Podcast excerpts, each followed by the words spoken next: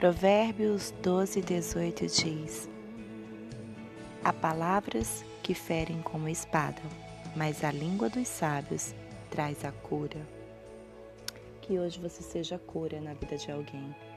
Que a sua palavra sinalize cura, vida de Deus, alegria, coisas boas na sua vida e na vida das pessoas que te rodeiam.